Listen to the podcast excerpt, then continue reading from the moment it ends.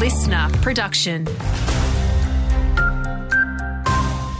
Hey there, Alex Stilianos with you. As fires raged across the northwest last week, Queensland Fire and Emergency Services is reminding locals about evacuation procedures. It's as multiple areas in Mount Isa received QFES alerts of prepare to leave or not safe to return. The northwest saw fires burn for several days, with multiple contributing factors to the ongoing blaze. QFES acting inspector for the region, Sam Eitz, says to be mindful of activities which can spark fires. Yeah, just to be mindful, certainly with slashing activities, obviously for creating fire breaks and things that need to be done. But obviously, with the weather at the moment, is quite dry. And we have seen some new starts of fires from slashing activities. The Australian rodeo circuit is slowly catching up with the likes of the USA, according to Mount Isa local Jake Curr. At present, he currently holds a national rodeo ranking of number seven and has participated in rodeo events in both the USA and Australia. With the Great Northern Rodeo Series starting in 2023, he says Australia's rodeo circuits have plenty of variety.